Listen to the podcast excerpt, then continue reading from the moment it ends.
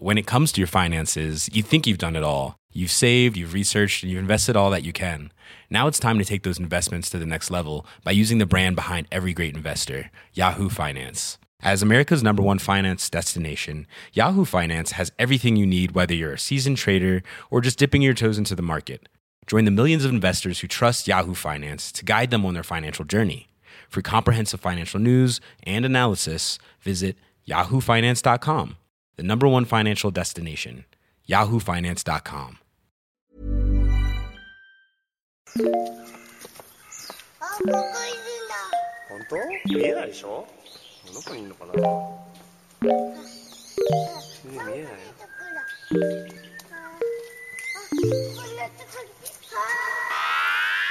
I miss you. What's good, Internet? It's Friday, May 29th, and you're listening to Waypoint Radio, episode 317. I'm your host, Austin Walker, and I'm joined by Gita Jackson. Hello. Hi, and Cado is here with us as always. Hey, Cado, how you doing? Hi. Okay. Uh, it's a muggy yeah, okay. today. We were talking it's about. A, it's gross out today. It yeah. really is. Um, we did not have an episode on Monday because of Memorial Day, and we decided not to cram, try to cram an episode into what we knew would be a really packed week, uh, which has since turned into a really shitty week. Um, Uh-huh. So, briefly before we get into our stuff, I do just want to say justice for George Floyd. Justice for Ahmaud uh, Arbery, who obviously uh, that that that particular case is just still in the air. It is not a a new thing, uh, and those are two names among many. Um, when I say justice, I don't mean like fire some police officers or press charges against people. I mean like substantial and systemic change. I mean like big picture shit. Um, justice is not something that gets done overnight, and it's not something that done is achieved through individual action uh, taken against individual actors. It's something that's achieved through the sort of large scale change that ensures that injustice is less possible um, and and that you know protocols and safeties are put in place and that people's lives are valued. And that is not something that happens quickly um, and uh, I think in in moments like this it can be very easy to look for an out for a well why is anyone still mad about this? You know the officers involved were fired or whatever uh, and so this is me saying, and and you know this goes beyond, uh, uh, you know, white supremacy in America. This goes to so many, so many issues of, of oppression. Nothing gets changed just because individual actors uh, were taken to task. Uh, you can take individual actors to task, and you should because it, it helps, you know, indicate the fact that those systems, uh, you know, need to work in that way. Um, but when it continues to happen in the first place over and over again, uh, I think the message that is actually being sent to so many people is that your lives are only as valuable as much as is your lives are only as valuable uh, as as much noise uh, you can make. Um, and and in this case, we are making a lot of noise, so uh, we are demanding that that that value be be heard. Um, in any case, uh, with that out of the way, uh, I think it's fair to talk about video games. I think a lot of us have been trying to play some stuff to keep our minds off of things, or to keep our minds focused on focused on things in different ways. Uh, I'm curious what y'all have been have been up to this week. Um, Gita, Hello. Hi. well, you got me. Uh Umurangi generation is really freaking good. Completely Yeah, man. I actually I know we talked about this like for a while in the pod last week. Um last week? It was last Mhm. week. The passage of time is just a mystery to me. Who Um, knows anymore? Who honestly, who knows? It's, um, it's a nightmare. Yeah. it's every day I wake up and some shit is happening on my timeline, and then I got, Ella walks all over me, and I'm like, "You're right. I should go back to sleep," and then I do. um, uh, I really enjoying this, particularly in this particular moment, which, um, as Austin just noted, there's, uh, you know, I- feel like the more things change, the more things stay, stay the same when it comes to Oof. police brutality, you know, and Mhm. it's uh, trying to relive some of the same exact conversations that I've had with my white peers, like when Black Lives Matter started, which was many, Mhm. many years ago. And I'm begging for a little less talking and uh, a little more listening from people. you know, I, I don't think I should beg for it, but here I am begging. Mhm. Um, playing the Umurangi generation in the midst of that stress and like being in a space where marginalized people are just developing their own community and are speaking their own language. The the disconnect between the bounties and what you actually see outside of the viewfinder is what's most compelling about that game for me. And I really Yeah. think if it it took the edge off a little bit for me last night because I understood that I'm not alone in this very specific kind of trauma of feeling like an outsider in the place where I live. Uh, it's like a really old trauma, and there are Right. methods and there are ways that you can bring this to light and like make it ex- explicable for people who don't speak the language, don't experience it, and hopefully from there, change is possible. So, brought me back from the brink of hopelessness a little bit. The So- the irony, of course, being that with Umurangi generation, um, uh, one of the things that uh, that Cado pointed out to me over the weekend, or you know, it also comes up in that interview that I that I mentioned last time. Um, uh, the Umurangi, the Umurangi. e. Another thing I've uh, I've been I've learned is it's it's wrong e, not wrong gi, if that makes sense. Umarang Umarangi. Uh, it's a dip. It's a it's a what do you call that? What is that called? Is that a diphthong? What is that called? And there's like two the word Well, the ng slowing. sound. Yeah, I whatever you're, you're making a glottal stop, but I don't think that is the word. I don't know what the yeah. Anyway, uh, is that uh, the Umurangi generation is asking you to care is a piece in which the uh, the the uh, one of the developers on the game, the lead the lead talks through kind of what the some of the themes are of the game. Um, and one of the things that we didn't really get into is uh, what the kind of core the kind of core premise of the game, the reason it's called Red Sky or Umurangi uh, generation, uh, aka Red Sky generation, is that like these are the people who will be the last people to to see the world. Um, and I think so much of what is incredible about this game, which again for people who who've missed previous conversations, is a game about uh, doing photography, kind of in um, a, a sort of near future cyberpunk ish mid apocalyptic uh, uh, New Zealand. Um, uh, is this sort of like hope in the face of desperation and hope in the face of, or not even hope, um, culture in the face of, like Yeah. joy in the face of what is what is the world ending, right? The world, the, everything falling apart all over you, all over the place. Not being able to identify particular methods of hope, uh, or particular methods of like how do we fix this, and insisting that we should still have community despite that, right? Um, yeah. Mikado, you were the one who brought this up to me um, the other day, so I'm curious if you have any other thoughts on that. Um, yeah, I mean, I, I definitely, and I kind of messaged you about this. The idea of, because I had brought up the idea of like photography as a record and also a means to disseminate information that may be like we talked about, maybe uh, not not listened to if if not in like this kind of not sanitized but um eas- more easily digestible form of the image um but something part of part of that part of like a record is the idea that there will be somebody to look back at a thing um Mm. and i was really kind of stricken especially by um not gonna say exactly what happens but the the like last area in the game and um the idea of a kind of finality that uh photography doesn't um like there's a there's a kind of finality in in in in that in in the end of this game that um in a way twists the idea of using photography to document this um Mhm. that is a little bit like I don't know. It feels almost um, what's the word I'm looking for? Not didactic, but like uh, precautionary, I suppose.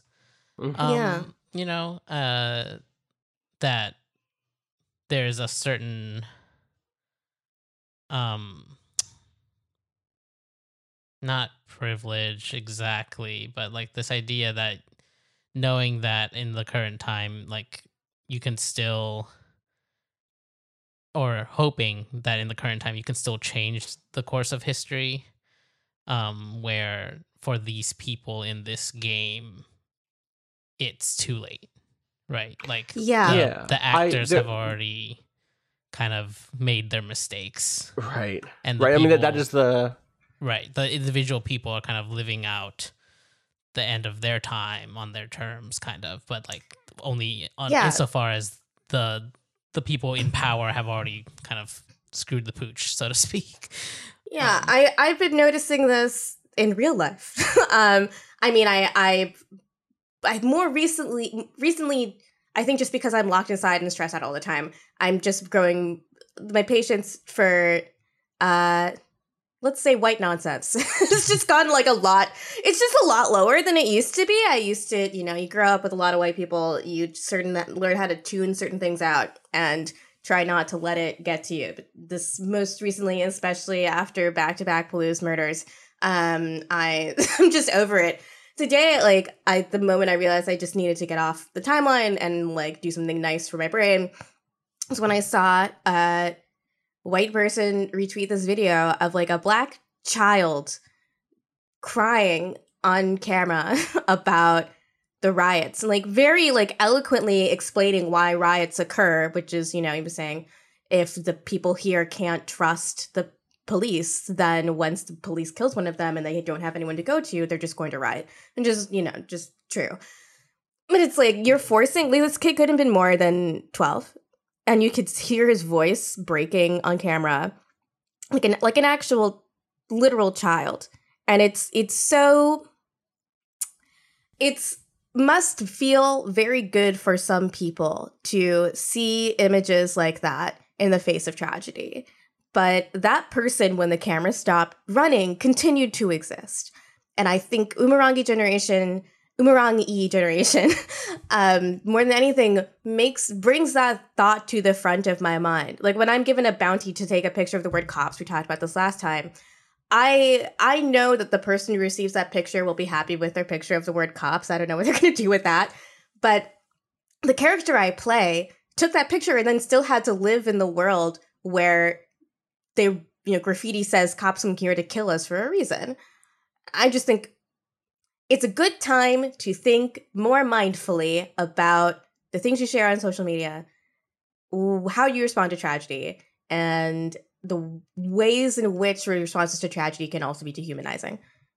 hmm The the quote that I was uh, trying to reference, and I couldn't pull off out of the top of my head, uh, from Faulkner, who is the lead dev on it, is I chose Umurangi Generation, you know, Red Sky Generation, because the idea was to talk about how our generation is coming of age at the moment, having to deal with older generations destroying the earth in front of us, and we can't really do anything about it. We can go and protest, sure, but in terms of being the people who actually push the buttons, we're limited in that space. The idea in choosing that title was that someday there was going to be a last generation, a generation who is in the position we are in at the moment.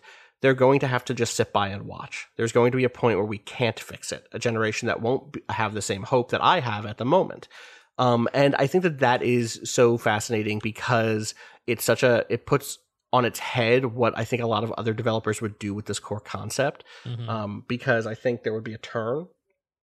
There would be the moment of like, and then you took the photograph that changes the world, right? Then you Yeah. took the photograph that reveals the truth about the situation. And I think that the game rejects that framing. And that's a framing that I think gets gets brought forward a lot. And we, we, you know, we talked about the value of photography and, and the, the kind of lines uh, around depicting, uh, you know, sh- shooting the, the effects of war, shooting the effects of, of trauma and like what the benefits there are, what the philosophy around and discussion around um, uh, the, the sort of um, ethics of photography are. Um, but I love the idea that someone stepped forward, that this developer stepped forward and said, like, all right, let's let's bracket off what we think are the values of you know photography, documentation, creative work uh, in regards to political change or in regards to saving us.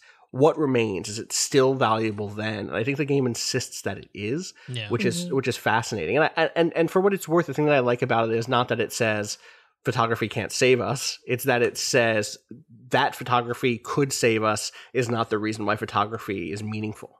Right. Um, uh, do you know what I mean? And and I think that there's a degree to which it's like the co- photography is is in this game adjacent to dance, music, um, you know, visual art in this in the style of um, uh, murals and graffiti, um, all sorts of uh, fashion, all sorts of other types of expression that happen for this generation of people as depicted through you and your friends and the other groups that you kind of bounce around, the kind of car culture that you see, the the like uh, people doing b-boy shit in the in the subway on the one level, Mhm. um, people who are like there's uh, visual artists who who have like uh, people who've built monuments or people who've built shrines or uh, you know kind of um, vigils for people those things Mhm. happen again and again and none of them can save that group right um, the the fact that there's like the second or third level i think it's the third level you find all these memorials for someone who the community's lost um, and it's not that like those memorials bring anyone back and even in that case it's not necessarily that those memorials will like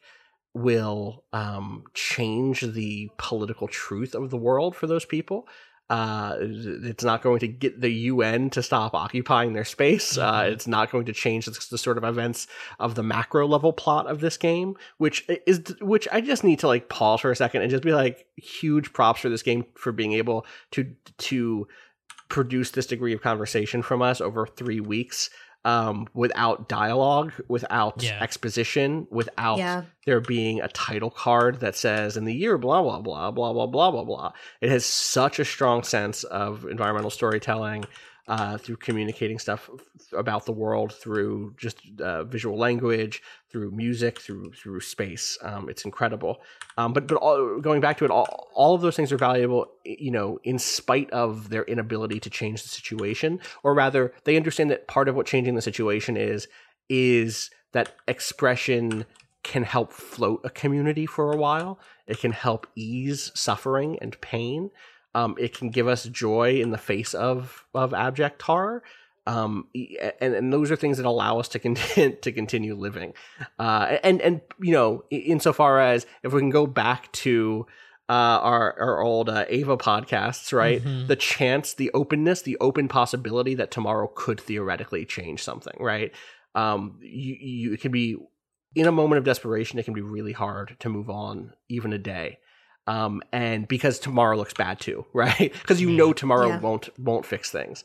Um, things you're not going to wake up, but but there is this sort of like potential, the potentiality of the future is open in such a way that c- could something happen and it, and if and if it were to happen would be would we be ready to capitalize on it would we be ready to swing into action would we have the morale necessary would we understand ourselves as a community? Would we understand what we believe in and, and who we are willing to fight for? Um, and i think those uh, those are the things that something like doing photography in the in the face of of apocalypse um, help uh, are a, great analogy for right? Mhm. like I, I don't know that releasing this podcast is going to ever affect the the situation of white supremacy uh, in in America. I don't think it will. I don't think it will. Right? Like we are one voice in in a in a sea being ignored. Um, uh, but if the opportunity, if the door opens, I want people to be ready to run through it. Right? We can't open the door, but we can give you some sneakers. You know what I mean? yeah, like, we can yeah, get yeah, you ready to go um, and that is Yeah. that is I think part of what what is so fascinating, and it and it you have there has to be the there's like a leap of faith quality to it, which is like you have to get up every morning and do the work of getting prepared just in case the door opens. You can't just assume the door will never open, and and that's so frustrating because it means every day you get up, you get ready to go somewhere, you can't go anywhere, uh, and and but one day there is the possibility that things align just right, enough momentum gets gets moving, enough people realize other people are ready for for large scale change, or or nothing changes and we all suffer until we die, but along the way we've taken a lot of good pictures, right? Yeah. I think uh, along the lines of what you're saying about this game, just making it just an argument for the art for the sake of art. And usually when that argument is made um, by non-marginalized people, I hear it sort of like in praise of frivolity, you know, in praise of frivolousness. And there is Mhm. something frivolous about art in and of itself, but I think that this game makes a strong case for no art actually being frivolous, that even in the face of absolute nothingness, it's better to have a voice to express yourself with than to not. It's better to be able to put that frame around your environment and contextualize it for yourself, for your community, for other people than to not. I'm reading right now um Cixin Liu's Supernova era, which is this incredible book. Um, basically, there is a supernova in this book, and everyone over the age of 13 gets a dose of uh, fatal radiation and will die within a year. And they have to train the, well, the chil- everyone dying happens like in the first chapter, and then the children just have to take over.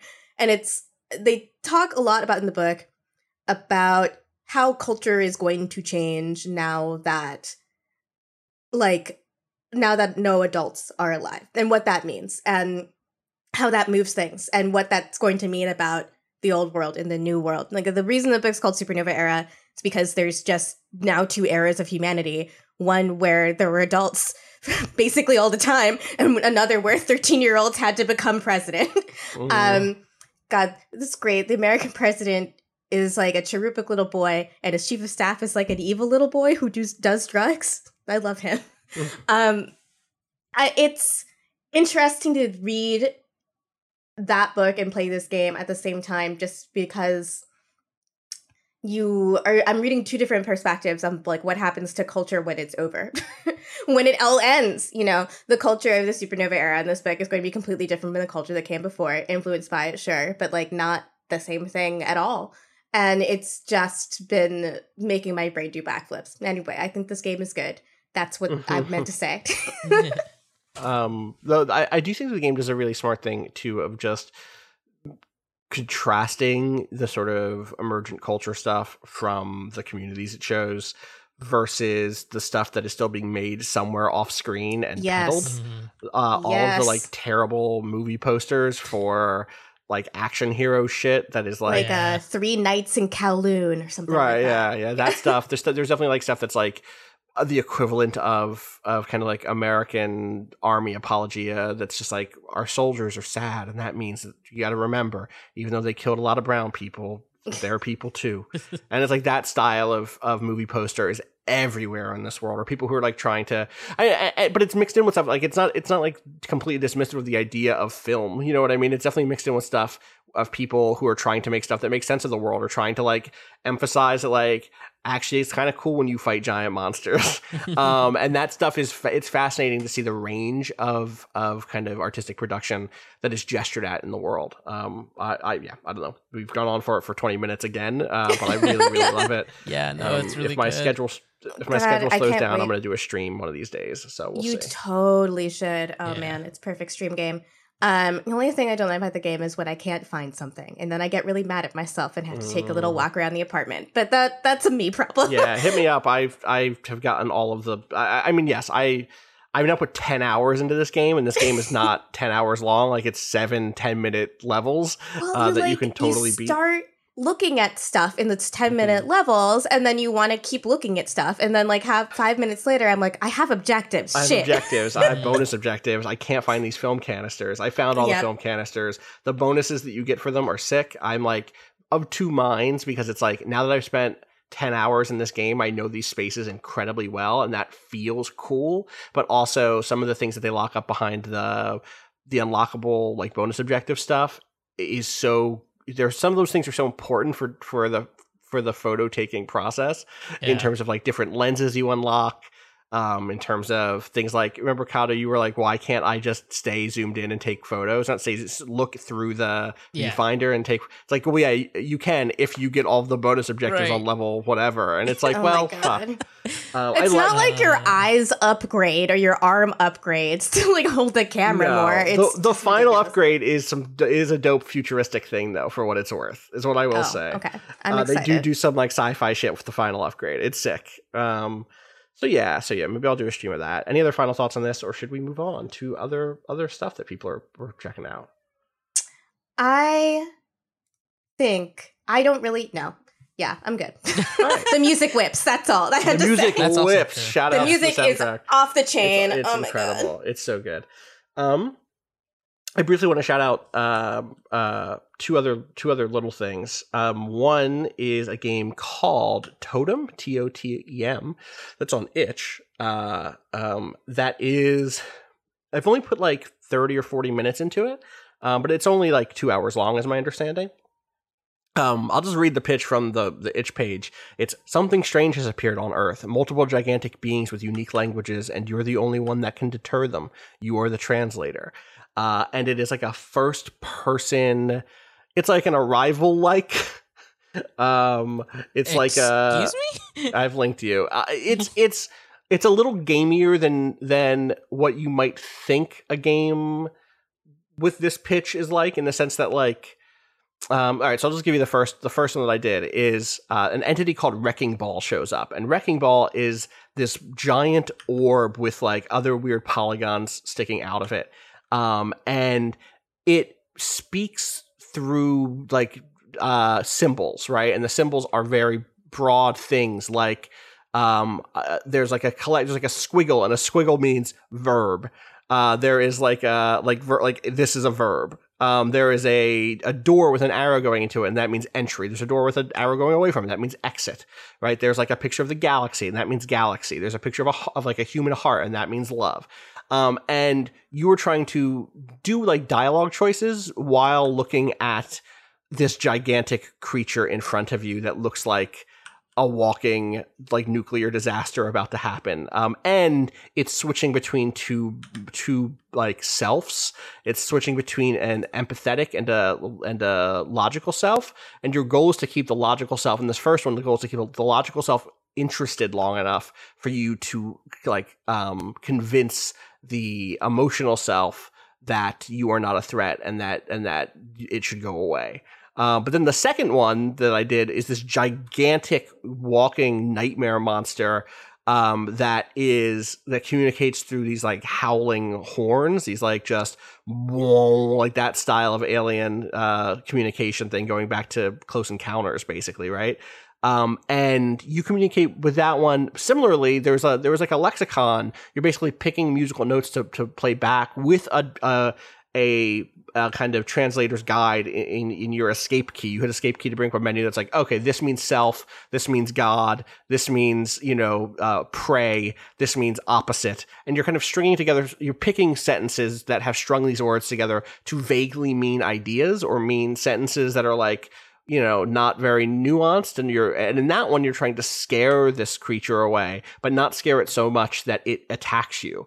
Um, and in that one, you can also launch these terrifying spikes at it from that feel like they they look like they're from uh like a like a I don't know like a Dragon Age game or something. These big bright blue and red spikes, but they're launched as if they're like javelin missiles from off screen, and they slam into this creature to either tranquilize it or or enrage it because you don't want it to get all the way unraged either because if it's not if it's not angry at all it means it means that it's not regarding you as a threat at all. And so that means that it's just going to stomp on you and move on. And it's a it's all of this is done in first person. All this is done in like like of the woods the foggy woods um the developer very much took uh inspiration from some some Simon Stålenhag stuff and basically set out to make a game in which the encounter with an alien, uh, an enc- the encounter with aliens is still tense and scary and still filled with conflict, um, but is not like you don't have a gun. What if you couldn't shoot the aliens, Yeah. right?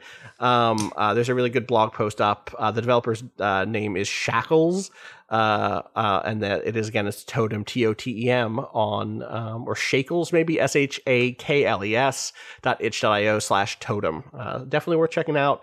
I think it's free right now, and normally it's five bucks. Give this person five dollars for this cool thing. And shout outs by the way to the fan who who linked me this because they're like, wow, yeah, this is cool. Yeah, that is. Um, the other first person thing that actually maybe there's some connection here with Umara- with Umarangi is um is Sludge Life. Sludge. You put a little bit of you put a little bit of time into this, right? Yeah, yeah. Um yeah, it also has uh very early on a camera, but it's not a camera It does. um, it's not a camera game. You- can look at the pictures you took, yeah, but- yeah, which is nice. but it's not a. It's not. Yeah, yeah. I love how many cameras we're getting in games recently. Yeah. I'm, I'm into it. Um, Yeah. yeah. we're playing. It's um, it, essentially a uh, um, graffiti tagging game, uh, which ends up amounting to uh, a lot of uh, platforming puzzles and stuff like that. Mhm. Um, and basically, the setting is a um shipyard slash prison question mark where there's a strike happening. Um, and like that's kind of part of the whole the whole shtick. Obviously, is like moving through the space and talking to people, uh, kind of figuring out what's happening. Um, and it's got a very kind of crass. It it leans in a way into a crass like Adult Swimness, but not in a like. It never goes the full Rick and Morty IMO. Like it's it's Good. Yeah. um, Don't do that. it, but um it has yeah it definitely has this uh, a really cool look and uh a really f- um fun uh kind of way to move around the space. This is one where like i like got into this game. I was like oh i wish i could move like half the speed at in umurangi right? Yeah, i was like oh yeah. here we go. This is one this is this is one where like because you, they know you're gonna be jumping around things a lot more like they've like mm-hmm. focused on that so much more so You can it was just, mantle like, in sludge life, which is Yeah, very useful. so like good. climb up, the, not like climb up, but like I mean, you can also climb up ladders and stuff. Yeah. But you can like if you get enough of your body over the edge, it'll, you'll pull yourself up. And I definitely wish Umurangi had that yeah for sure. yes um I have and just fallen off so many things on Umurangi. Oh my god. Anyway. Mhm. but um yeah it's really it's a it's got a very um you know it's it's you know i feel like there's a there's a sense people get when you say the word irreverent nowadays that's um Annoying? somehow become yeah it's somehow become in- inextricably tied with the idea of like south park humor and this Yeah. is a different kind of This a- is more like this is more like Gorillaz, Kid Robot, yeah NERD. Like that's the that's the vibe I get from Yeah, the, the pool. totally. You know what I mean? That style of like sh- street, a certain subset of streetwear. You know what I mean? Yeah. Um, it's definitely trying. Uh, I mean, it's a game about graffiti, right? And Right. and so you're tagging stuff. Um, there's good music in it. I, I it doesn't it doesn't hit me as strong as as I wish it did. I think partially because right now I'm so early enough where I'm like all I'm doing is doing jumping puzzles to tag stuff, but there's definitely some other stuff going on in terms Yeah. of the world building and like every once in a while you you stumble into kind of a fun little mini not a puzzle necessarily. I guess there's a couple things with a puzzle. Like I found someone who was like locked out of their comms tower that they're supposed to be working in. And you're like, all right, well, I bet I can get in there. I bet I can find a jump uh, somewhere that lets me climb up something and then jump into this place. And I did. And I went in there. And then that is how I got a, a new disc for my computer that gave me like a satellite camera of the area, which is like a map, but I don't know why I would ever use that map necessarily. but it's so cool. And it's like, oh, okay, I bet I'm going to keep unlocking cool things for my laptop. This is a game where you hit escape. I, here, here's what this game is. This is a game where you hit escape to pull up a laptop uh, and look at your like menu screen, and that's where you like can change your settings or look at the photos you've taken. And when you hit escape again, the camera returns to first person mode, and your character throws the laptop Yeah. on the ground. Every Like every going- time you take a photo, every time you take the camera away from your face, you just throw it in front of you. Yeah, it's it's still it's still you don't have to go pick it up. You still can just pull pull just it right back up. it, But it's just yeah. like you're tossing shit uh, every It's time. like you- one of those Borderlands guns that you throw when Right, you're done, and yeah, you just yeah. summon a new one. Yeah, it's it's it's good. It's good. It's very That's on. I think that's free right now on Epic. Yeah. Um, yes. It's worth. It's, it's here's what I'll say. It's definitely worth looking at a trailer and be like, oh yeah, I fuck around with this for free for a few hours. right. Um, and and if you and if you look at it and you're like, mm, I don't like this the, the style, then then yeah, but it- there's not like some secret thing there for you necessarily. If if your first blush uh, uh, account of it is, I mean, again, I'm early. Maybe maybe by hour three or four, I'd be like, actually, it's worth it. Even if you don't think this looks good, you should still play it. But right now, I'm just like, yeah, give it a look. If it looks like it looks good to you, try it. Yeah. Um. All right, let's take a quick break. When we come back, Gita, I know you have some more Sim stuff to talk about. Oh boy, yes I do. All right. well, we will be right back.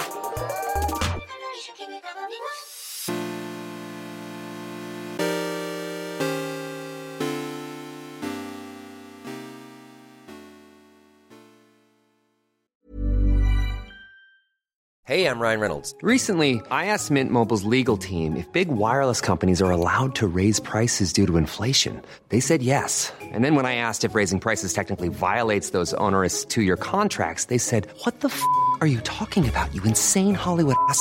F- So to recap, we're cutting the price of Mint Unlimited from $30 a month to just $15 a month. Give it a try at mintmobile.com slash switch. $45 upfront for three months plus taxes and fees. Promo rate for new customers for limited time. Unlimited more than 40 gigabytes per month. Slows. Full terms at mintmobile.com.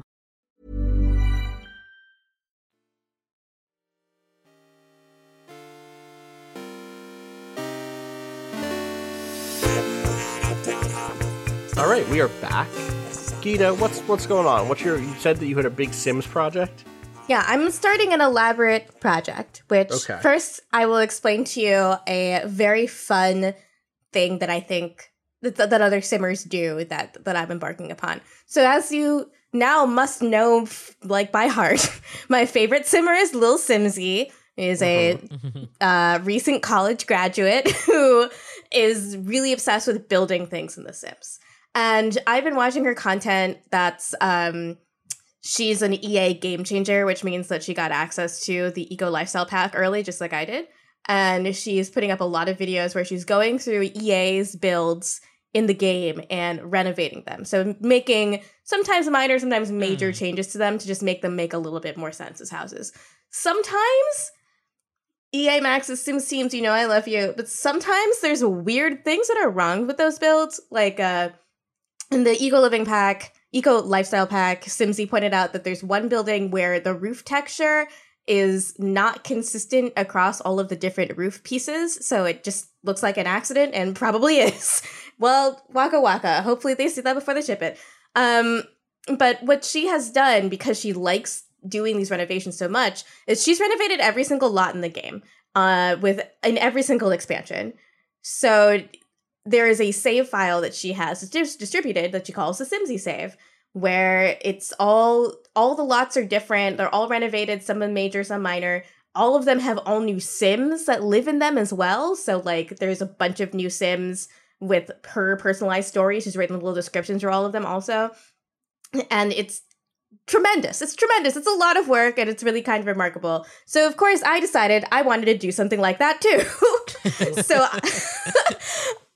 I'm right now in the city of San Myshuno, literally right now, trying to figure out how to rebuild all of the apartments to f- feel more like apartments to me.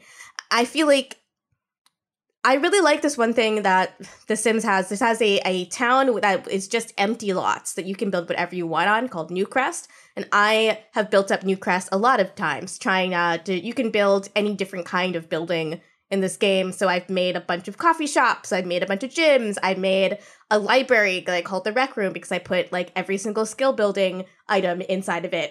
because like even it has a basketball court. I don't know, cool library, I guess. Um, I mean, it's it's really really fun to literally build your own world. And as much as I like the stuff that comes with every pack, and I like uh, seeing what EA has done, it's so I'm so interested in creating a world that is truly my own, and then pressing play on the simulation and just seeing what happens generations down the line. So this is my first step in making that possible for me. Um, I probably will share it with people, but my main motivation for this is to make this game even more my own by remaking the world in my image. What are your what are your yeah what are your like specific like aims like what what will make this the Gita pack or like the Gita world? the Gita save. Uh, yeah, the Gita save. Sorry. Yes. It's, it's okay. It's similar terminology it's confusing. Um, first of all, I'm trying. I I'm trying to think like about different tones that I want to give different neighborhoods. They already have general themes. San Myshuno is San Francisco, Mm. Dodoy, but the apartments in here. I've only lived in apartments in two different states, Chicago and New York City, and I I've I feel like the layouts of these apartments are much too big and have too much room. So I've been trying to compress everything, make everything cramped and smaller and feel more lived in and feel cozier. I don't know what I'm going to do when I get to the mansions, but they're going to be very small mansions with very large yards, I think. Mm. That's part of it. I, I need intimacy, I think, is what I'm trying to create here. Sometimes EA's builds can be very empty, and I understand why, because these this game has to like run on anything, essentially. And if you put too many items on a lot, then it'll take a very long time for that lot to load in in older machines. That makes sense. But then you get to a mansion and it you go to a hallway and there's like one table in it and you're like this is the sca- the saddest house in the entire world. That's that's part of it. I also think uh architecturally I want to get way more specific about styles. I have been practicing building craftsman houses on stream and just in my spare Wait, time. what are what are what are? Can you explain what that is? A craftsman house is a specific architectural style that's native to the Americas. Um, Frank Lloyd Wright made a lot of craftsmans. Ah, okay, okay, okay. Yeah, that's the arts and crafts movement. Craftsmen Gotcha. are less ostentatious, I think, than most of the Frank Lloyd Wrights that people are thinking about. But it's Mhm. all about, in general, I like architecture that uses a lot of natural woods, natural materials, Some, colors like- that blend to the environment. Yeah. stonework. A little bit here from what I'm looking at. Yeah. Okay. Cool. Yeah, yeah. A lot of uh, not necessarily wooden slats outside, sometimes just painted concrete, that kind of stuff. Using materials that are easy to come by and not like inexpensive and using them well. I, the general idea for those kinds of homes also is like smaller bedrooms, big living area. It's because the way you live, you know, the how you live in a home influences the way that you spend your time. And by having smaller bedrooms, it means that families are forced to associate with each other in the living room or dining areas, which I think is a really sweet notion. So there's there's that. There are a lot of really good architectural items for craftsman houses in The Sims, so I've been really happy about that. Um, I think the la- I've been trying to think about also like what kinds of people would live in these houses, and when I go in to decorate them, that's always been where I end up creating really fun little stories about the people who would live there. Let me go really quickly to a house I'd recently built on a stream where I started thinking about what kind of human beings would live in this house. Um, and then more generally, what kind of people would live in this world that the Gita Jackson save. Uh, let's see, I built this incredibly beautiful house. Was it this one? Nope. None of these, but it was really good. I built this house where I was thinking about like, okay, this is an enormous craftsman house, and there's got to be a family that lives here. So I started thinking about, well, there's got to be, it's a three bedroom. So maybe one of the kids is a child and the other one is a teenager. And then teenagers and children decorate their, their rooms in different ways. Children often have their parents decorate their rooms for them or have like things in that room that they've made that them, themselves. So I was able for the kids' room to uh, just throw a bunch of dinosaur stuff in there. I do not care about the my Windows Defender summary. Sorry about that. um, I threw about I threw a bunch of dinosaur stuff in there because I was thinking, okay, children like dinosaurs, but then how is that child different from the the teenager who I decided was an older sister, younger brother, older sister? And in there, I put a lot of purples down in the room, and then I found these beaded curtains. And I was like, what if this little girl is going through her like hippie phase where she gets obsessed with everything that happened in the 60s and 70s, which is a real phase that many girls go through. I thought I didn't, and then I remembered I bought uh I got really obsessed with that Vincent D'Onofrio Abbott Abbie Hoffman movie for like three months when I was 16. uh, it's really weird. So from there, it's like, okay, what kind of parents raise these two kids?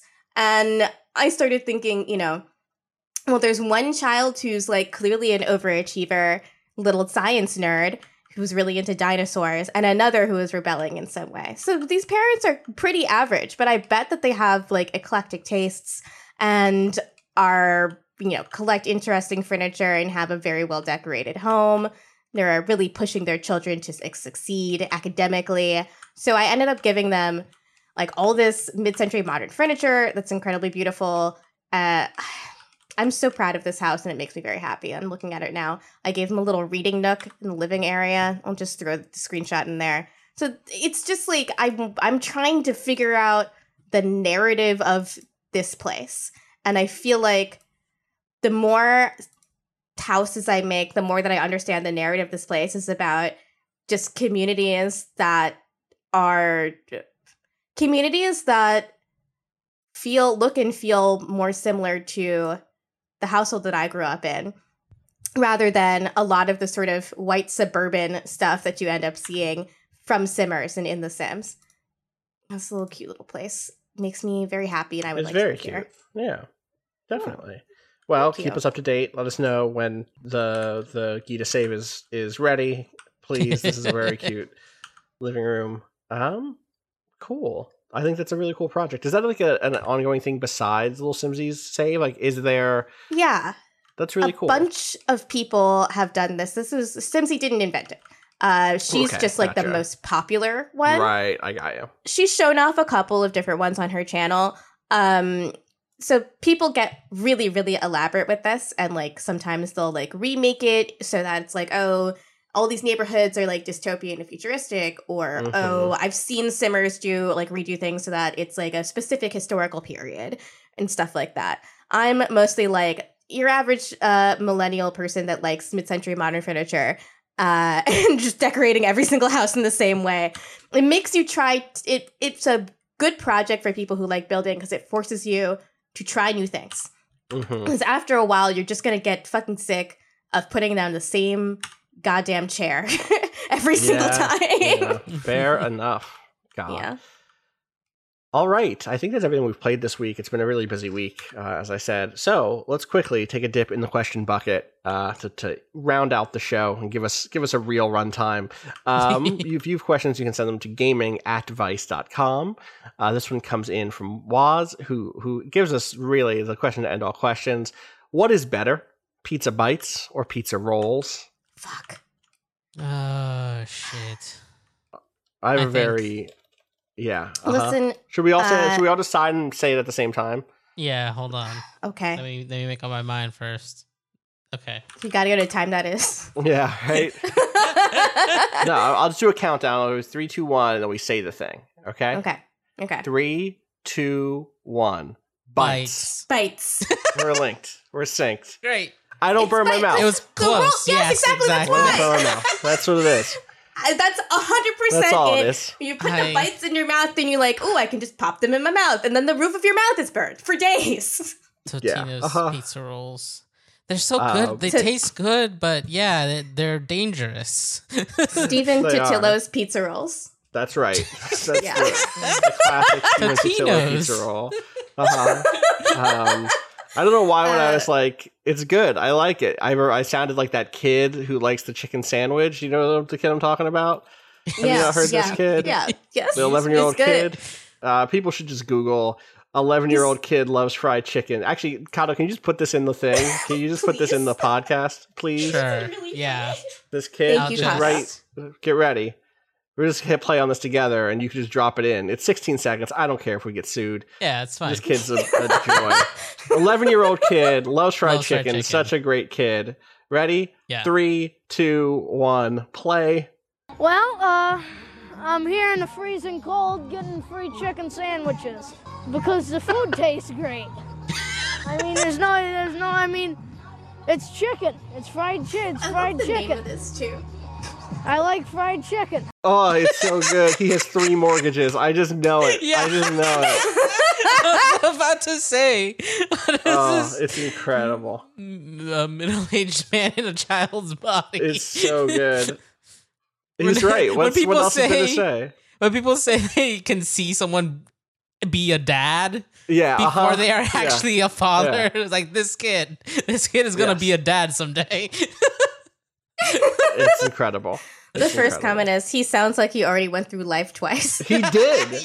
and, he, and he knows the one true thing is, is so he like chicken sandwiches. They're good. Uh, and they're good. They're very good. Listen, what else do you need? Listen. What's better Absolutely. than this? Chicken what's, what's better than sandwiches. this? Chicken sandwiches. Um, there is uh, another question here. This one comes in um, from June, who writes in Last year, uh, I got back into photography after a long time away. I got very deep. I got in very deep very quickly, and I averaged about a roll or two of film every week. It was the thing I was doing.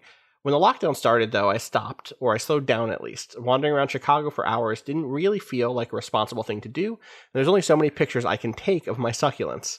Admittedly, I haven't played many photo games, but Umurangi Generation is one of the only games I've played that captures the sheer awkwardness of composing a photo. Both in real life and Umurangi, uh, there are times when I've been crouching in some strange position, standing in a weird spot, or figuring out that I am, in fact, far too close to be able to focus how I want. While I've technically finished it, uh, Umurangi will undoubtedly be a game I come back to when I desperately want to go out on, on hours long photo walk in the time of COVID. My question is this Are there any experiences from pre lockdown that you're missing? And are there any games or other media that capture that experience? Thanks and keep up the good work, June. Like Ugh. Umurangi is like part of why it's connecting for me so strong Yeah. is definitely that is definitely the feeling Yes. of being in a lived in space.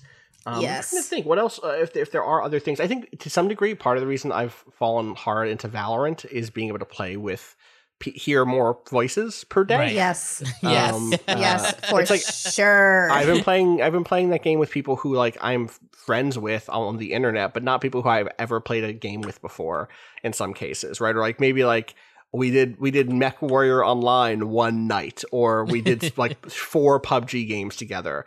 Um, but a big part of why I've been playing that is is definitely that that, and I, I don't mean that to like uh undersell the people I'm playing with as cool people so much as so much as emphasizing that like my uh, I'm not a super social person uh, and tend to be able to get the sociality I need in a day of being in an office or in the world. And I just don't have that now. Uh, and so it has been very fun to connect to people who I already like a lot uh, and play and play some games online with them. So that's that's that's one for sure. But that has less to do with Valorant and more to do with you know just the not seeing Well, people. Yeah. Yeah, I absolutely have just latched on to competitive games and multiplayer games uh, because of the pandemic to try to get that element of socialization that I am desperately missing. I I also, I mean, I do consider myself a social person, but I also feel like I pretty much get what I need out of socialization if I go to the office. Mostly because when I'm at the office, I just get up and walk around and talk to people all day Mhm. long. you know, I miss that and like need it desperately and thinking about it constantly. Um, but I, I, I feel like that I'm hitting my limit on competitive games and what they can do for me though, because I, I am starting to remember what it was I don't like about competitive games and the ways that people sometimes are when they play them. Uh, just, just keep there's a lot of people who are like new to playing competitive games that are playing right now and i just am loathing this idea i'm having of them playing with friends and then discovering a whole new side to their friends that they don't love you know Mhm. Sure, But- sure. I um I think though, like I just wrote this whole essay about this. Really, like The Sims is just giving me this experience. Like it's not so much I've started to understand how much of my experience of going outside and walking the city is about the architecture and how much I like to think about the history of the city through looking at its architecture, imagining what facades used to look like, etc., etc. So The Sims, and I'm like about to buy House Flipper for the same reason.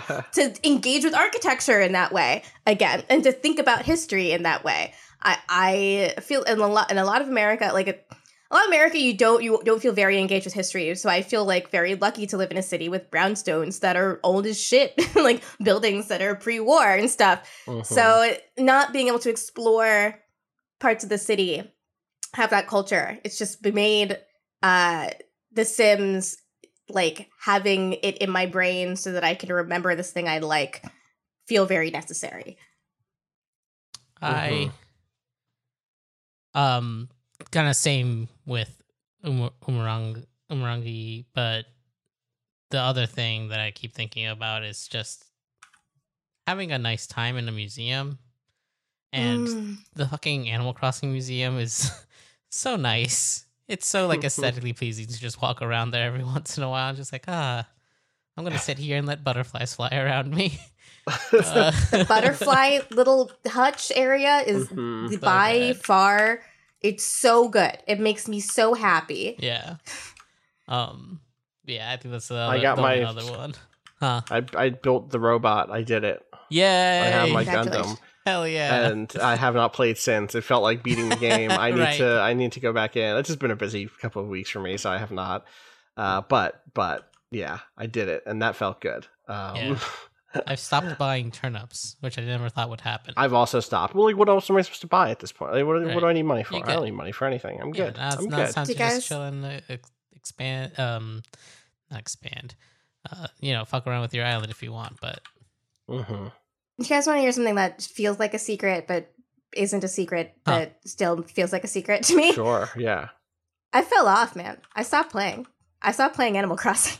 yeah. Was there something Me. that did it, or was it just like I'm done? I'm good. I I mean part of it was I moved my Switch from my bedroom to the living room because I wanted to let my roommate play Animal Crossing. She eventually got her own Switch. So I never turned it back and I used to just wake up and grab the Switch and immediately go into Animal Crossing. Yeah. So I stopped doing that. That was part of it.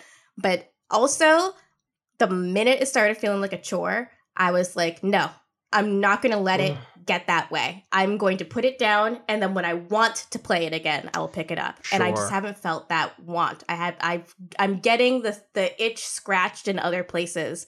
Plus, I kind of want to wait just to see what villagers move out and who I get next. Ah, sure, sure. Why not? I was- right. I couldn't get who's the horny bunny villager. There's one villager Uh, that wears fishnets and she's a bunny. bunny? It, the horny bunny villager. Hang on. Let's see. Horny bunny villager Animal Crossing. Um not Zipper. That's he's not horny. And I think her name is? Tiffany. Zipper's not horny. I refuse to believe this. Um I I think her name is Tiffany. She has like a a roulette like casino themed home. She wears Ah. fishnets and a long t-shirt and on her like amiibo card, it's her looking over her shoulder with her like little bunny butt poof showing. Um I'm I'm not into it. She seems fine, just not on my island. Okay, put on I some see, fucking I pants. see. She, okay. Like, Damn. not- yeah. So I needed her to leave and I couldn't get her to leave. I stopped talking to her and then every day she was still there and I was like, I need to not get so angry at a virtual rabbit. I need to not do this. I don't know if have you had anyone leave when you're not there? Not when I'm not there. Right? Only I when I'm there. I think you have to actually, you know, they got those little thought bubbles uh, above their head sometimes. I think I actually have to engage with them then, and they'll ask you if they should leave before actually leaving in this one. Because I haven't had anyone leave when I'm not there. Well, I which think is that's a, which is stupid. a trap. So because Gita is done with Animal Crossing. I'm never returning. As, a, as long as a horny Scared off bunny by is there, the I'm bunny not. wearing fishnets. That's it. I don't like it. I am. I'm not usually anti horny. It's just like I'm here to have a nice time. You know, I'm Mhm. here. I'm here not to be horny. I'm not here to be That's horny why today. I'm here. Right. That's why I'm here. I'm here to just be in Animal Crossing and not think about how men get horny for fishnets. You know, like I just I'm over it.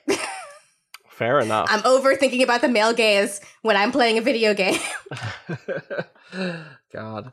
Fair enough. Um. All right. I'll give maybe one more question before we. Actually, here's a quick one. This is not a question. This is me saying this person's right. Like Austin, I've been playing some Fallout 76, but after 10 or so hours, I've discovered something odd. I can't internalize the controls. I find myself constantly hitting the wrong button or having to stare at the UI to figure out what I want to do next. I don't think this has ever been an issue with me even with other Fallouts. So I'm curious if you have other issues where game control just doesn't click. Uh, P.S. As a person living in West Virginia, Fallout 76 depiction of the state really sucks, but that's a whole other can of worms. Um, that game's UI is bad, or like the the it is inconsistent what buttons do. So sometimes it's like Ah. if I'm to pull up the inventory or to pull up the UI it's not the same button to put the UI away. And Wait, switching what? between switching between that might not be true, but it's something like that. Sure. And then the the big one is that like the button to um button th- from one menu onto another one, I think is on the triggers instead of the bumpers. But in other inventory or in other UI elements, the bumpers are what move between like left and right. Do you know what I mean? Like if you if you're looking at the top level of a menu and it's like status, items, radio, that's triggers. But then on other menus, you use the bumpers to move between left and right sets of things. And like figuring out how to internalize that is impossible because it changes depending on what thing what the thing is you're doing. Uh, it's it's it's a mess. It's a mess. It's a mess. Um, I've also That not played that in like, like a two weeks, so a week and a half, something like that. So fair enough. Um, uh, are there other are there other UIs that come to mind that are just like I can't deal with this? as much as I would really, I I need to finish Outer Wilds. I know that Mhm. it's good. Everyone's told me it's It's good. I good. went ahead and read the whole plot summary, knowing that I would feel different once I experienced it myself. But I just was too curious. I can't fly in that game. I can't do it. I I- know I it's hear better with a like. I know oh, it's, it's, better, definitely with, better the with controller. I can't imagine doing it with mouse mouse and keyboard. Feels like it'd be impossible. Man, but So, now I gotta hook heart- up my f- fucking controller. you Yeah, know, I don't want to do that. Fair. I'm tired. hmm Yeah. Um, Jeffrey writes in and asks, "Dear Waypoint, I hope you are all doing well and staying well. A few days ago on Twitter, I saw a question about games crit that got me thinking. What does the games criticism industry need to elevate itself? So I ask all of you, what do you think is needed to elevate games crit in this new decade in your prof- in your professional opinions? How much time you got? Like, I yeah, my dude, I got a lot to say. my I, I guess what I'll start with is actually like I think there's a lot of really good games crit right now. I think now versus ten years ago, there's probably a, a broader amount of games crit than ever. Mhm. But I think the path forward for getting it paid is is tougher than ever, or is um a- a lot of the paths that I think a decade ago or five years ago, even when like Gita and I were freelancing, um, the things that we thought would happen ha- or we hoped would happen happened and it didn't change anything. um, Yep. It didn't actually forge a way for Games Crit to be adapted or adopted by a larger audience. Um, it didn't lead to there being. when- Okay, so I guess I'll get specific, which is like when I think about the mid 20, when I think about the early 2010s through the mid 2010s, what I think we saw was a lot of emerging game critics who uh, felt like there was not a place for their work to go other than their personal blogs or one or two small sites um, uh, if they were not full time employees, right? So, like Paste published a lot of games criticism. Um, they they paid very humbly uh, as as a long term Paste uh, writer at the time. At the time, they were not paying great rates, but they were paying me, and that was better than me just putting it on my blog.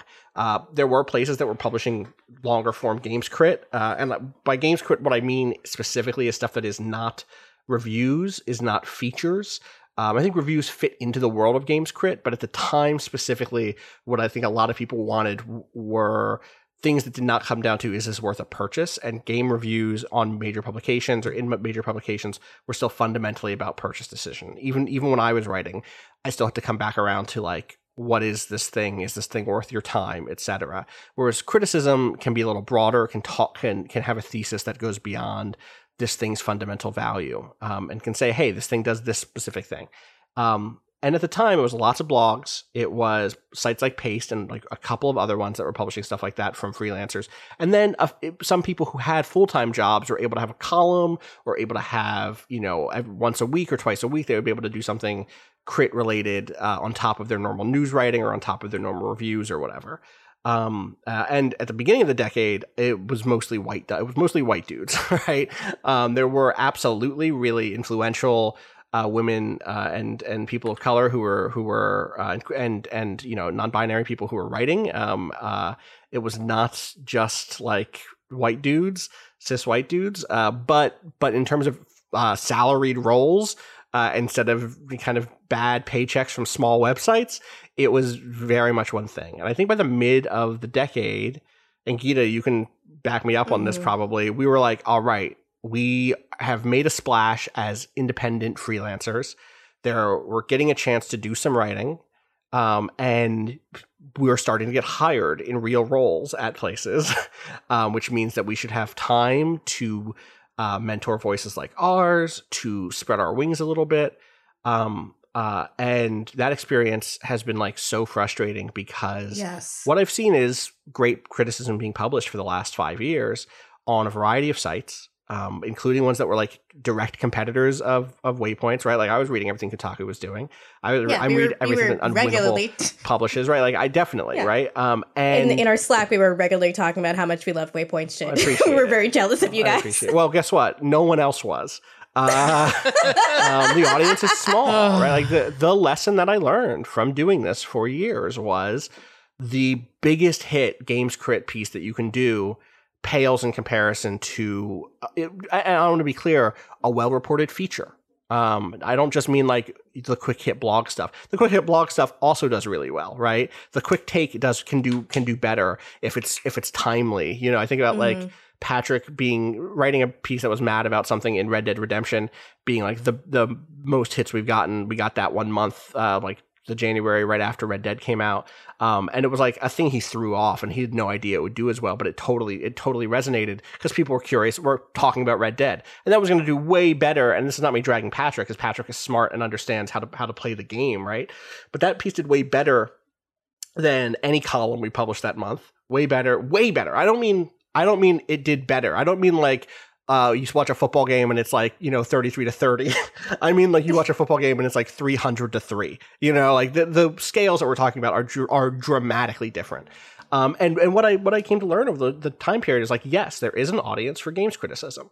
It is not big enough to um, make games crit a a cornerstone of any major publication. Um, uh, there has to be another valve. There has to be another another source for money to come in because the audience isn't there. There's no version of it where like.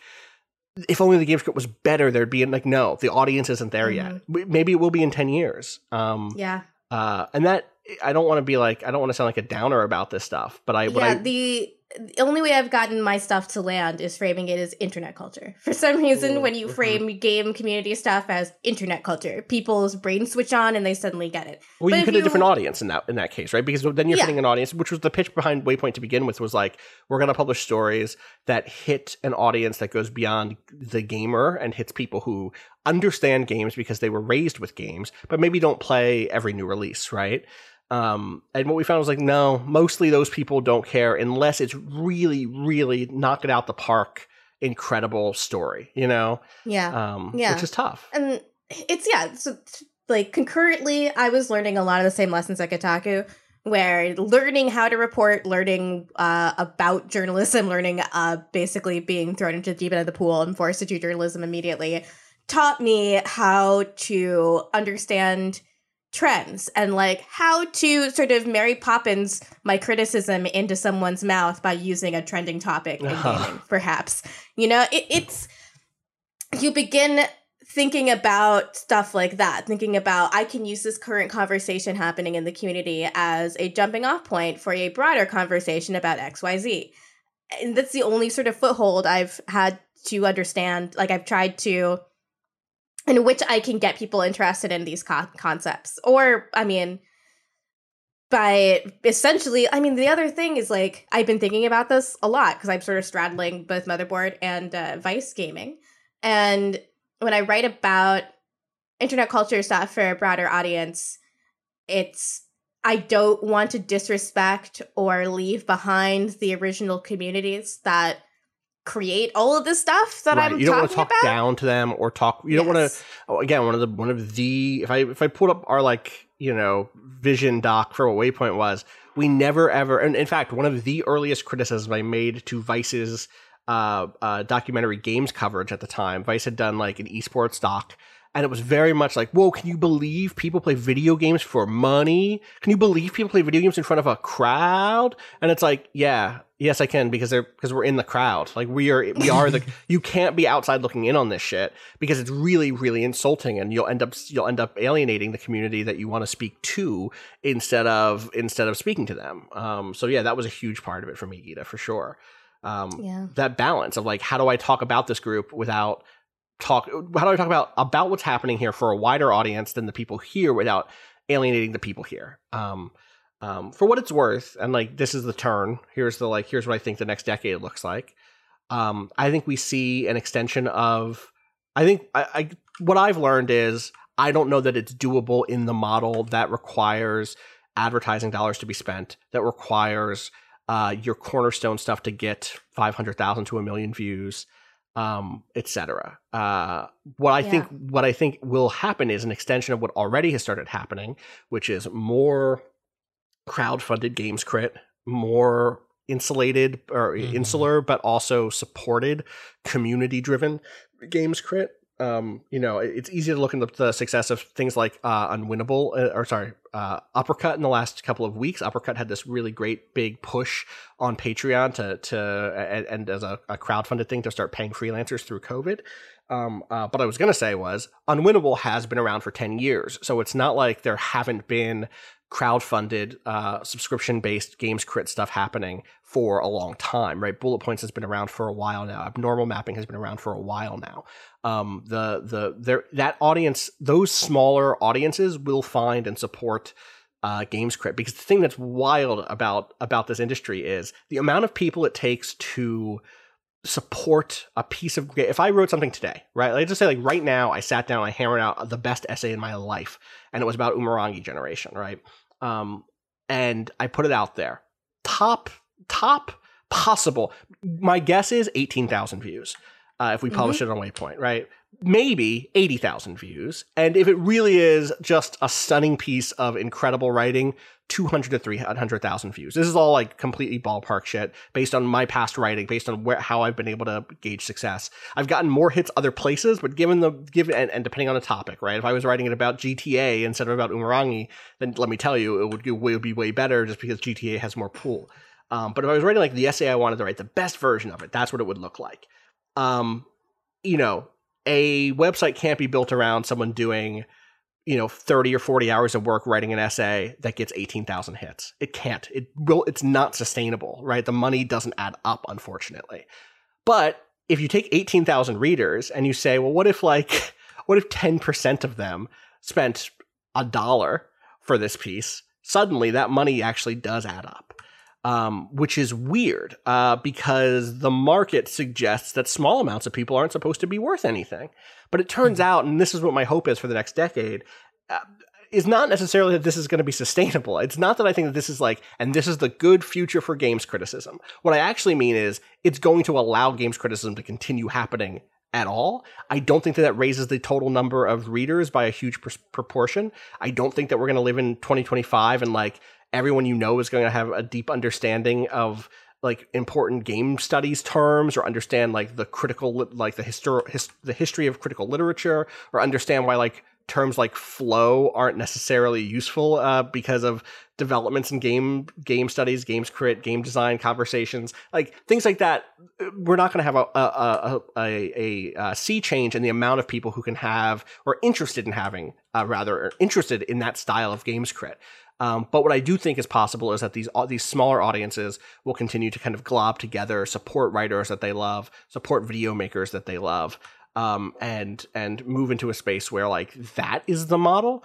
Um, and I don't. That's not like that's not me saying like, and that's more desirable than a world in which there was an outlet that had the money to throw at stuff, and and there are outlets still paying for it. Like I know Fanbyte is still commissioning stories like this. Like I know that w- hopefully when when Vice gives us freelance budget again, we will continue to commission stories like we were doing at one point.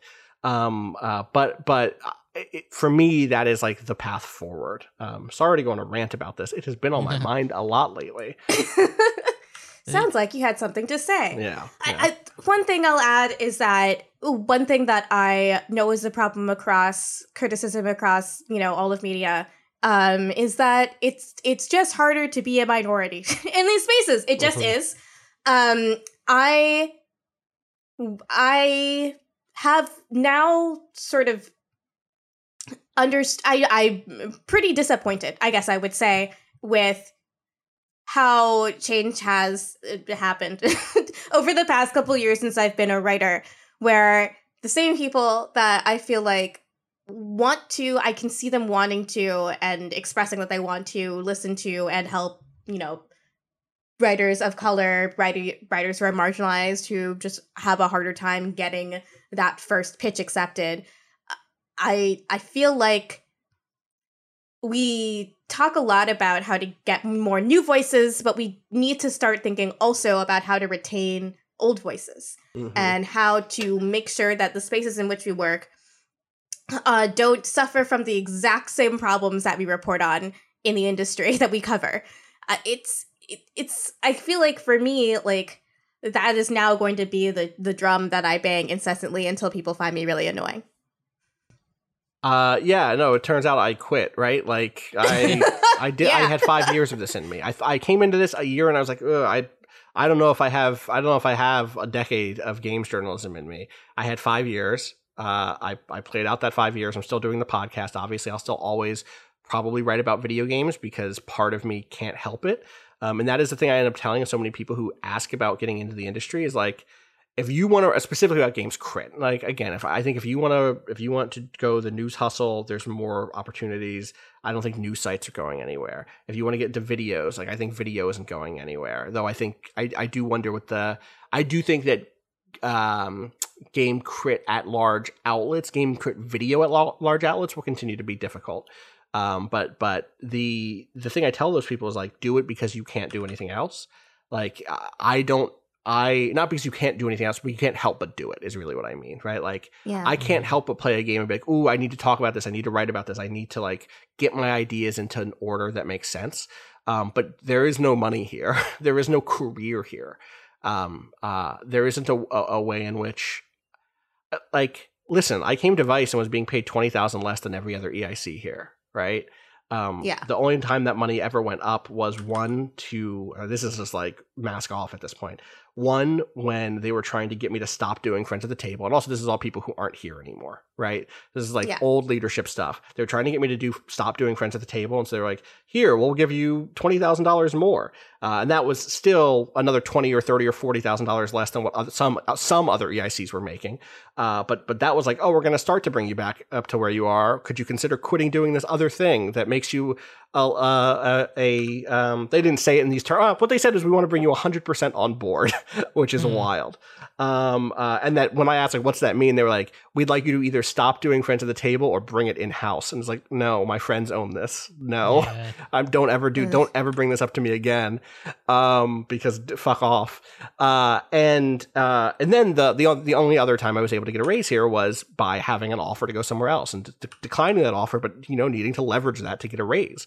Um, and it's like that is you're pulling teeth and you're doing it to then like write something no one is going to read or that half of the people who read it are going to be like you said the word Trump in this, so fuck you. Tell me more about the monsters, right? Um, it's it's really demoralizing. It's a hard place to stay and to make your your full time gig because it is it is not a particularly um, it is not a particularly uh, welcoming space writ large. We've been Uh, very lucky that I uh, think I, I, we we were surrounded by people. I'm very happy with with the way that Waypoint like treated us and like when I fucked up, believe me, they fucking held me to account when I was in the role of EIC. Uh, but by and large, there were lots of people who read things we wrote and who paid attention to us, and who I think if we'd had a uh, direct to consumer, quote unquote, uh, a subscription option, I think we would have done very well. Um, but I but I also know that that is like that isn't what a big company is going to want quite yet. You know, um, HBO Max ain't about to start you know offering uh, games crit. Actually, maybe they are. Who who the fuck knows what's on HBO Max? That thing's a mess. Honestly, who the fuck knows what's on HBO Max? Uh-huh. I don't know. That's the headline. Who the on fuck HBO knows? Max. yeah. Uh-huh. you were gonna say something else though, Gita. It's um yeah, I mean, Maddie Myers, my friend, and also newly at Polygon at doing being Shout everyone's outs boss. to, I think. to to Maddie. Yeah. Shout out to Maddie, love her. Um, she, um, I completely lost my thought. completely, sorry. Um, let me start again. Maddie Myers, who's currently at Polygon, used to be with me at Kotaku. Used to call video game journalism baby journalism for babies. That's what I was going for. ah, okay. I see. And you know, like there's it's a partially like a self-effacing like um, right, you know, games just journalist says journalism. this what I'm doing is baby journalism is different than sa- Yeah. saying it from the outside. Yeah, but it's also like when you look at the challenges that games journalists are put through and to uh the extreme like vitriol on the other side that you receive for doing normal shit that shouldn't be so shocking or upsetting to people. Uh you really just start to feel like, you know, like what you just start to feel like I could be I could be writing about something else and making a lot more money and why am I not doing that? For me, it It's- has it comes back to me for me of being like I I do care about this shit. That's why I'm Yeah. doing it. It can't. It isn't for the money.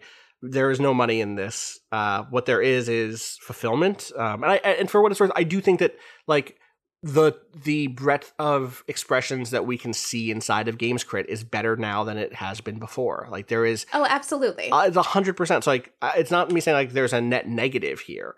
Um, but what there hasn't been is a change that seems like we're there is no class of game crit coming out of the last 10 years of development in the critical space. What there is is like a or if, if there is a class that class is transient that class is people who do freelance work for a few years maybe get a staff position for a while then have a medical bill they have to pay. And so they have to start looking for a job that has that has better benefits or they're looking for something a little more stable or something that like doesn't f- uh, put them in the line of fire from hate squads because someone didn't like a tweet that had a rewrite of a headline that the author didn't even see until the piece went live right um like that stuff is is is is rough uh and Yeah. and it's it goes back to what you were saying Gita of like if the first step was here is what's happened in the last decade is there's now a, a bigger pool than ever of people doing games crit. That pool is more diverse than ever. These are improvements.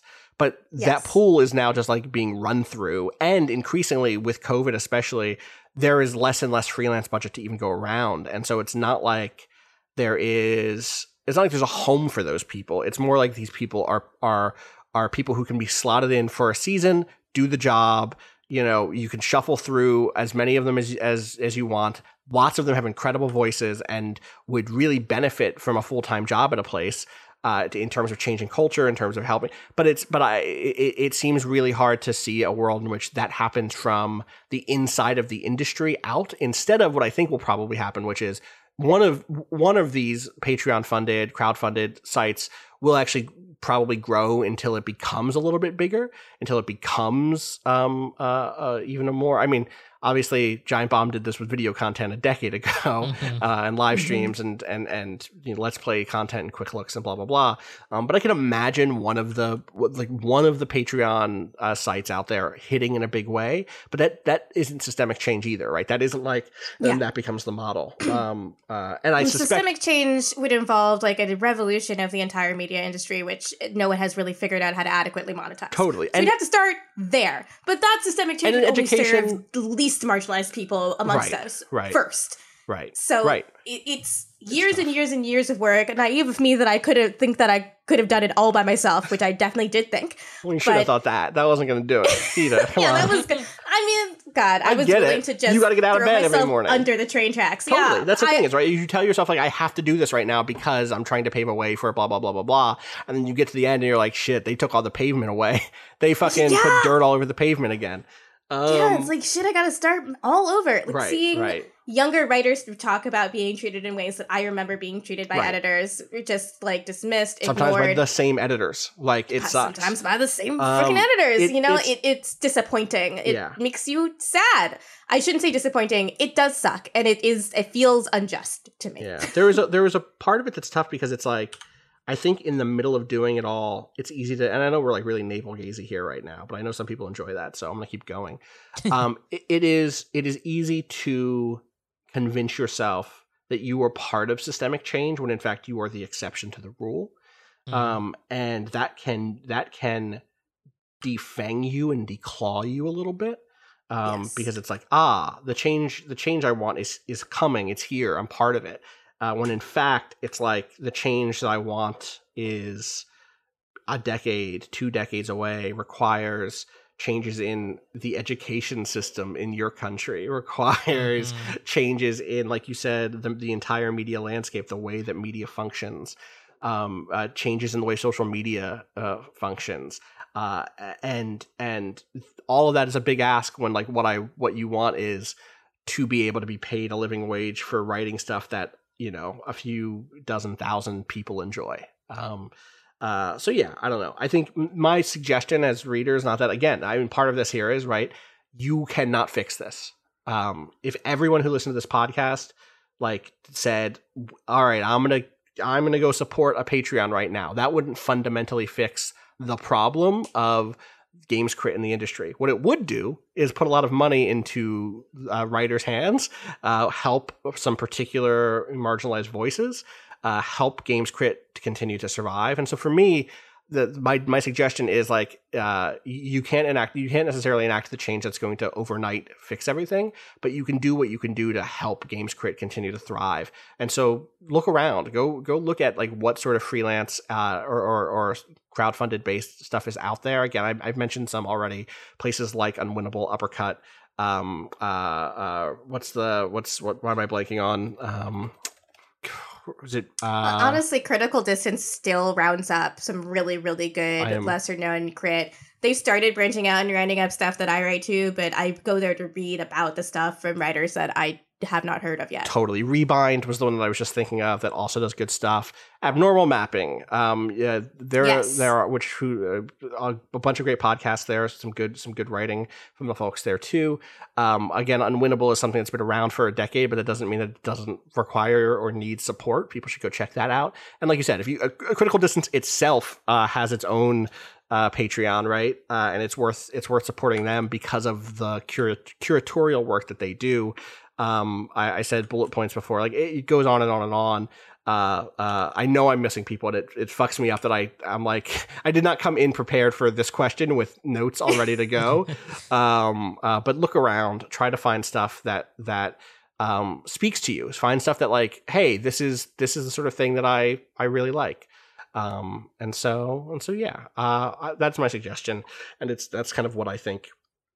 What the fuck do I know? I don't work here anymore. you know, like I don't even go here. Still, still on Uh, the podcast. I'm still on the podcast, but like, you know what I mean. Like, I'm not. Yeah. I'm not looking at daily numbers anymore. I'm not buried in stats. Right. Uh, but but that is that is what I think this next decade looks like, and and uh, I hope I hope games crit continues to do well, um, and I hope you know as well as it can in terms of the quality of writing. And I think I think we are going to continue to see really strong writing.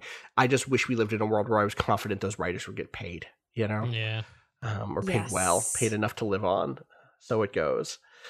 Um, with that, def- hmm, sorry. what's up? No, No, I was just gonna say it. fe- It definitely feels like there's even more of a um, not just. It's it's both things, both a a growing audience, but also a growing kind of um base of writers interested in this because of an expansion in academia.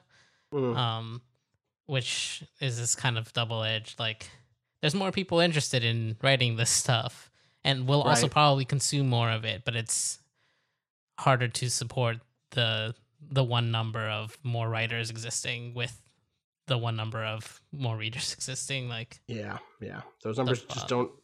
Uh, as Jay Z once said, uh, "You're a candle in the sun. That shit don't even out." Um, that's how it, that's how it is. yeah. Uh, all right. On that downer note, on this downer week, uh, I think we should wrap it up. We'll be back next week with more. I will probably end up missing an episode next week. Also, uh, we'll we'll see. I- I'm I'm staring down some deadlines. De- some deadlines. They're exciting deadlines. One day I'll talk about these deadlines. I'm sure. I cannot do that yet, but um, but I hope I hope people have a good, safe weekend. As always, uh, you can send those questions into gaming at vice.com. Uh, you can also go to waypoint.zone slash BOEN to listen to Miss You, the track uh, off of the EP Pale Machine by Bowen, which we use as our theme. Um, you can find me on Twitter at Austin underscore Walker. You can follow Waypoint, twitter.com slash Waypoint. Gita, where can people find you? You can find me at XOXOGossipGita on Twitter and Instagram. And Cado. At a underscore cado underscore appears, and also put question in the subject so that it hits the filters for the questions. Please do. Yes. Yeah. Otherwise, it's hard for me to see them. Thank you. Thank you for noting Yeah. that. Uh, otherwise, I have to go diving through spam emails that hit the same feed, hit the same uh, uh, email, and I don't see it because people are trying to sell us junk or whatever. Um, all right, everybody. As always, fuck capitalism in every meaning of the word. go home. Peace.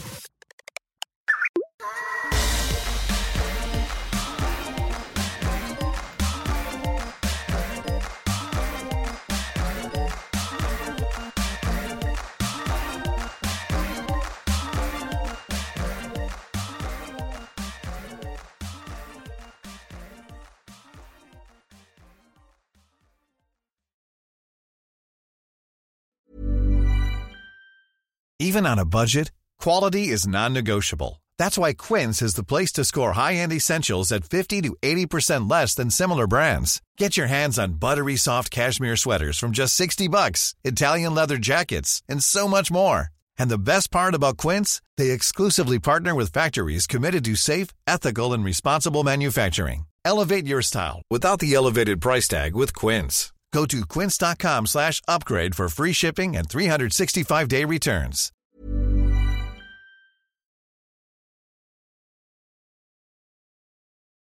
And I saw this list of knife manufacturers that were at a certain convention. I guess conventions you- aren't happening anymore. No, that's why you need the list of knife manufacturers. you gotta find, you gotta figure out where those, where who am I supposed to talk to about knives? Normally, I just go to the knife, Knife, convention. Yeah, the knife, Knife con. Usually, I do just go to the knife convention. Normally, and I grab just all go my to knives the, there. the knife con. Yeah, Knife con. Yeah, you're a, a cool. that's a real. Is this a real thing? Knife con. I'm sure it is. Yeah, it Remember is. the knife channel that everyone got obsessed with watching for a while? The I knife. love. Yeah, show. knife channel. Knife show is great. Shout out to the knife, Knife show. Man, I love the knife show. Cado, do you know what this is? No, but I just do googled not knife know con, knife and the first thing says knives at Knife Center. And I don't know why. That's the funniest thing to me right now, but it fucking Why is. is it Oh, so also the second one is called megaknife.com. Wow. Love it. I need a mega knife. Gotta get me a mega knife. Uh, thirty for the clap. If people time What? limit. You got five seconds still. Yeah. Okay, I'm ready. Okay. Uh, I'm not. I'm not. I'm not. I don't have anything to say. Uh, excellent. I'm just happy it's not me this time. Yeah. All right. Uh, fifty. Sure. Sounded good. I'm Gita, Sound like and I did clap. clap.